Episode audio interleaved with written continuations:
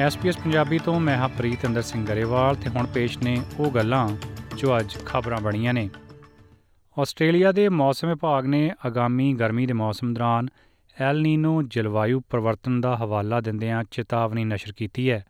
ਦੱਸਦੇ ਜਾਈਏ ਕਿ ਸਿਡਨੀ ਦਾ ਇੱਕ ਵੱਡਾ ਹਿੱਸਾ, ਨਿਊ ਸਾਊਥ ਵੇਲਸ ਦਾ ਦੱਖਣੀ ਤਟਵਰਤੀ ਇਲਾਕਾ ਆਉਂਦੀਆਂ ਗਰਮੀਆਂ 'ਚ ਬੁਸ਼ਫਾਇਰ ਦੀ ਚਪੇਟ ਵਿੱਚ ਆ ਸਕਦਾ ਹੈ। ਦੱਸਦੇ ਜਾਈਏ ਕਿ ਕੱਲ ਸਿਡਨੀ 'ਚ ਤਾਪਮਾਨ 34 ਡਿਗਰੀ ਤੱਕ ਪਹੁੰਚਣ ਦੇ ਅੰਦੇਸ਼ੇ ਨੇ। ਜ਼ਿਕਰਯੋਗ ਹੈ ਕਿ ਖੁਸ਼ਕ ਗਰਮ ਮੌਸਮ ਦੌਰਾਨ ਅਲ ਨੀਨੋ ਦੇ ਚਲਦਿਆਂ ਜੰਗਲ ਤੇ ਝਾੜੀਆਂ ਦੀ ਅੱਗ ਕਾਰਨ ਆਸਟ੍ਰੇਲੀਆ 'ਚ ਕਈ ਜਗ੍ਹਾ ਬੁਸ਼ਫਾਇਰ ਦਾ ਨੁਕਸਾਨ ਝੱਲਣਾ ਪੈ ਸਕਦਾ ਹੈ।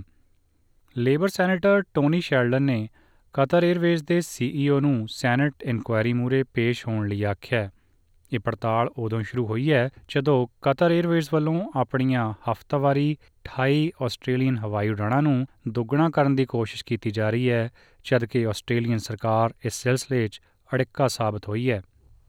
ਇੰਡੀਜੀਨਸ ਵੌਇਸ ਟੂ ਪਾਰਲੀਮੈਂਟ ਰਾਇਸ਼ਮਾਰੀ ਤਹਿਤ ਹਾਂ ਤੇ ਨਾ ਪੱਖੀ ਵੋਟਾਂ ਵਾਲਿਆਂ 'ਚ ਡਿਬੇਟ ਭਖਦੇ ਜਾਪਦੇ ਨੇ।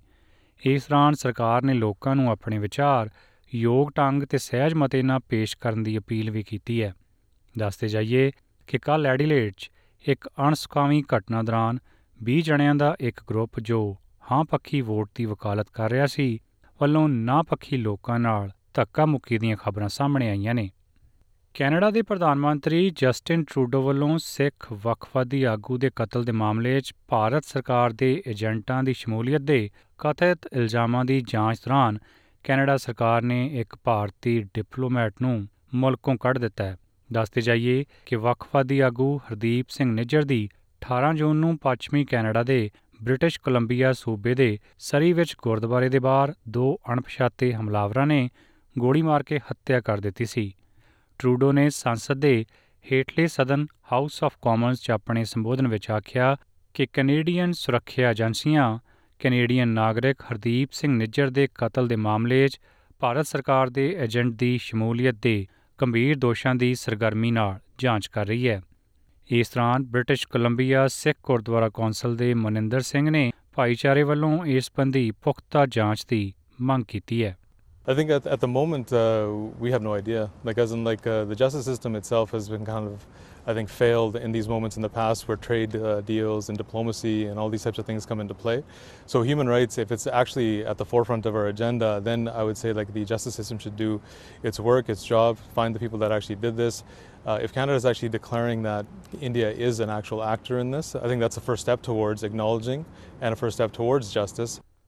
ਉਧਰ ਕੈਨੇਡਾ ਦੇ ਪ੍ਰਧਾਨ ਮੰਤਰੀ ਜਸਟਿਨ ਟਰੂਡੋ ਦੇ ਇਹਨਾਂ ਦੋਸ਼ਾਂ ਦੀ ਭਾਰਤ ਨੇ ਅੱਜ ਕੜੇ ਲਫ਼ਜ਼ਾਂ 'ਚ ਨਖੇਦੀ ਕੀਤੀ ਹੈ। ਵਿਦੇਸ਼ ਮੰਤਰਾਲੇ ਦੇ ਬਿਆਨ 'ਚ ਆਖਿਆ ਗਿਆ ਹੈ ਕਿ ਕੈਨੇਡਾ ਵਿੱਚ ਕਿਸੇ ਵੀ ਹਿੰਸਾ ਵਿੱਚ ਭਾਰਤ ਦੀ ਸ਼ਮੂਲੀਅਤ ਤੇ ਦੋਸ਼ ਬੇਤੁਕੇ ਤੇ ਬੇਬੁਨਿਆਦ ਨੇ। ਕੈਨੇਡਾ ਦੇ ਪ੍ਰਧਾਨ ਮੰਤਰੀ ਨੇ ਸਾਡੇ ਪ੍ਰਧਾਨ ਮੰਤਰੀ ਨਾਲ ਗੱਲਬਾਤ ਵਿੱਚ ਇਹੀ ਦੋਸ਼ ਲਾਏ ਸਨ, ਜਿਨ੍ਹਾਂ ਨੂੰ ਅਸੀਂ ਪੂਰੀ ਤਰ੍ਹਾਂ ਖਾਰਜ ਕਰ ਦਿੱਤਾ ਸੀ, ਭਾਰਤ ਇੱਕ ਜਮਹੂਰੀ ਮੁਲਕ ਹੈ ਜੋ ਕਾਨੂੰਨ ਦੇ ਸ਼ਾਸਨ ਲਈ ਵਚਨਬੱਧ ਹੈ। ਇਸ ਦੌਰਾਨ ਭਾਰਤੀ ਵਿਦੇਸ਼ ਮੰਤਰਾਲੇ ਨੇ ਇਸ ਸਿਲਸਿਲੇ 'ਚ ਭਾਰਤ ਵਿੱਚ ਕੈਨੇਡਾ ਦੇ ਹਾਈ ਕਮਿਸ਼ਨਰ ਨੂੰ ਤਲਬ ਕੀਤਾ ਹੈ। ਕੈਨੇਡਾ ਸਰਕਾਰ ਵੱਲੋਂ ਭਾਰਤ ਦੇ ਇੱਕ ਸੀਨੀਅਰ ਡਿਪਲੋਮੈਟ ਨੂੰ ਦੇਸ਼ ਛੱਡਣ ਦੇ ਹੁਕਮ ਦੇਣ ਬਾਅਦ ਭਾਰਤ ਨੇ ਵੀ ਅਜਿਹੀ ਜਵਾਬੀ ਕਾਰਵਾਈ ਕੀਤੀ ਹੈ। ਭਾਰਤ ਨੇ ਇੱਕ ਸੀਨੀਅਰ ਕੈਨੇਡੀਅਨ ਡਿਪਲੋਮੈਟ ਨੂੰ ਕੱਢਣ ਦਾ ਫੈਸਲਾ ਕੀਤਾ ਹੈ ਤੇ ਵਿਦੇਸ਼ ਮੰਤਰਾਲੇ ਨੇ ਆਖਿਆ ਹੈ ਕਿ ਉਸ ਨੂੰ 5 ਦਿਨਾਂ ਦੇ ਵਿੱਚ-ਵਿੱਚ ਭਾਰਤ ਛੱਡਣ ਦੇ ਹੁਕਮ ਦਿੱਤੇ ਗਏ ਨੇ। ਉਨ੍ਹਾਂ ਕਿਹਾ ਕਿ ਇਹ ਫੈਸਲਾ ਸਾਡੇ ਅੰਦਰੂਨੀ ਮਾਮਲਿਆਂ 'ਚ ਕੈਨੇਡੀਅਨ ਡਿਪਲੋਮੈਟਾਂ ਦੀ ਦਖਲਅੰਦਾਜ਼ੀ ਤੇ ਭਾਰਤ ਵਿਰੋਧੀ ਗਤੀਵਿਧੀਆਂ ਵਿੱਚ ਉਹਨਾਂ ਦੀ ਸ਼ਮੂਲੀਅਤ ਉੱਤੇ ਭਾਰਤ ਸਰਕਾਰ ਦੀ ਵਧ ਰਹੀ ਚਿੰਤਾ ਨੂੰ ਦਰਸਾਉਂਦਾ ਹੈ। ਇਧਰ ਐਸਪੀਐਸ ਨਿਊਜ਼ ਨੂੰ ਆਸਟ੍ਰੇਲੀਆ ਦੀ ਵਿਦੇਸ਼ ਮੰਤਰੀ ਪੈਨੀ ਵੌਂਗ ਦੇ ਦਫ਼ਤਰੋਂ ਮਿਲੇ ਇੱਕ ਬਿਆਨ ਵਿੱਚ ਸਥਾਨਕ ਸਰਕਾਰ ਵੱਲੋਂ ਸਮੁੱਚੇ ਘਟਨਾਕ੍ਰਮ ਤੇ ਚਿੰਤਾ ਪ੍ਰਗਟਾਈ ਗਈ ਹੈ।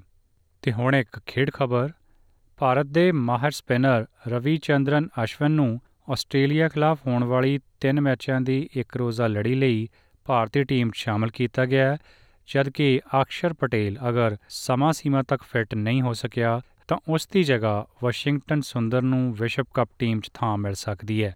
ਕਪਤਾਨ ਰੋਹਿਤ ਸ਼ਰਮਾ, ਸਟਾਰ ਬੱਲੇਬਾਜ਼ ਵਿਰਾਟ ਕੋਹਲੀ ਹਰਫਨਮੌਲਾ ਹਾਰਦਿਕ ਪਾਂਡਿਆ ਤੇ ਸਪਿਨਰ ਕੁਲਦੀਪ ਯਾਦਵ ਸਮੇਤ ਸੀਨੀਅਰ ਖਿਡਾਰੀਆਂ ਨੂੰ ਆਸਟ੍ਰੇਲੀਆ ਖਿਲਾਫ ਪਹਿਲੇ ਦੋ ਮੈਚਾਂ 'ਚ ਆਰਾਮ ਦਿੱਤਾ ਗਿਆ ਹੈ। ਐਸ਼ਵਿਨ ਨੇ ਆਪਣਾ ਆਖਰੀ ਇੱਕ ਰੋਜ਼ਾ ਮੈਚ ਪਿਛਲੇ ਸਾਲ ਜਨਵਰੀ 'ਚ ਦੱਖਣੀ ਅਫਰੀਕਾ ਖਿਲਾਫ ਖੇਡਿਆ ਸੀ।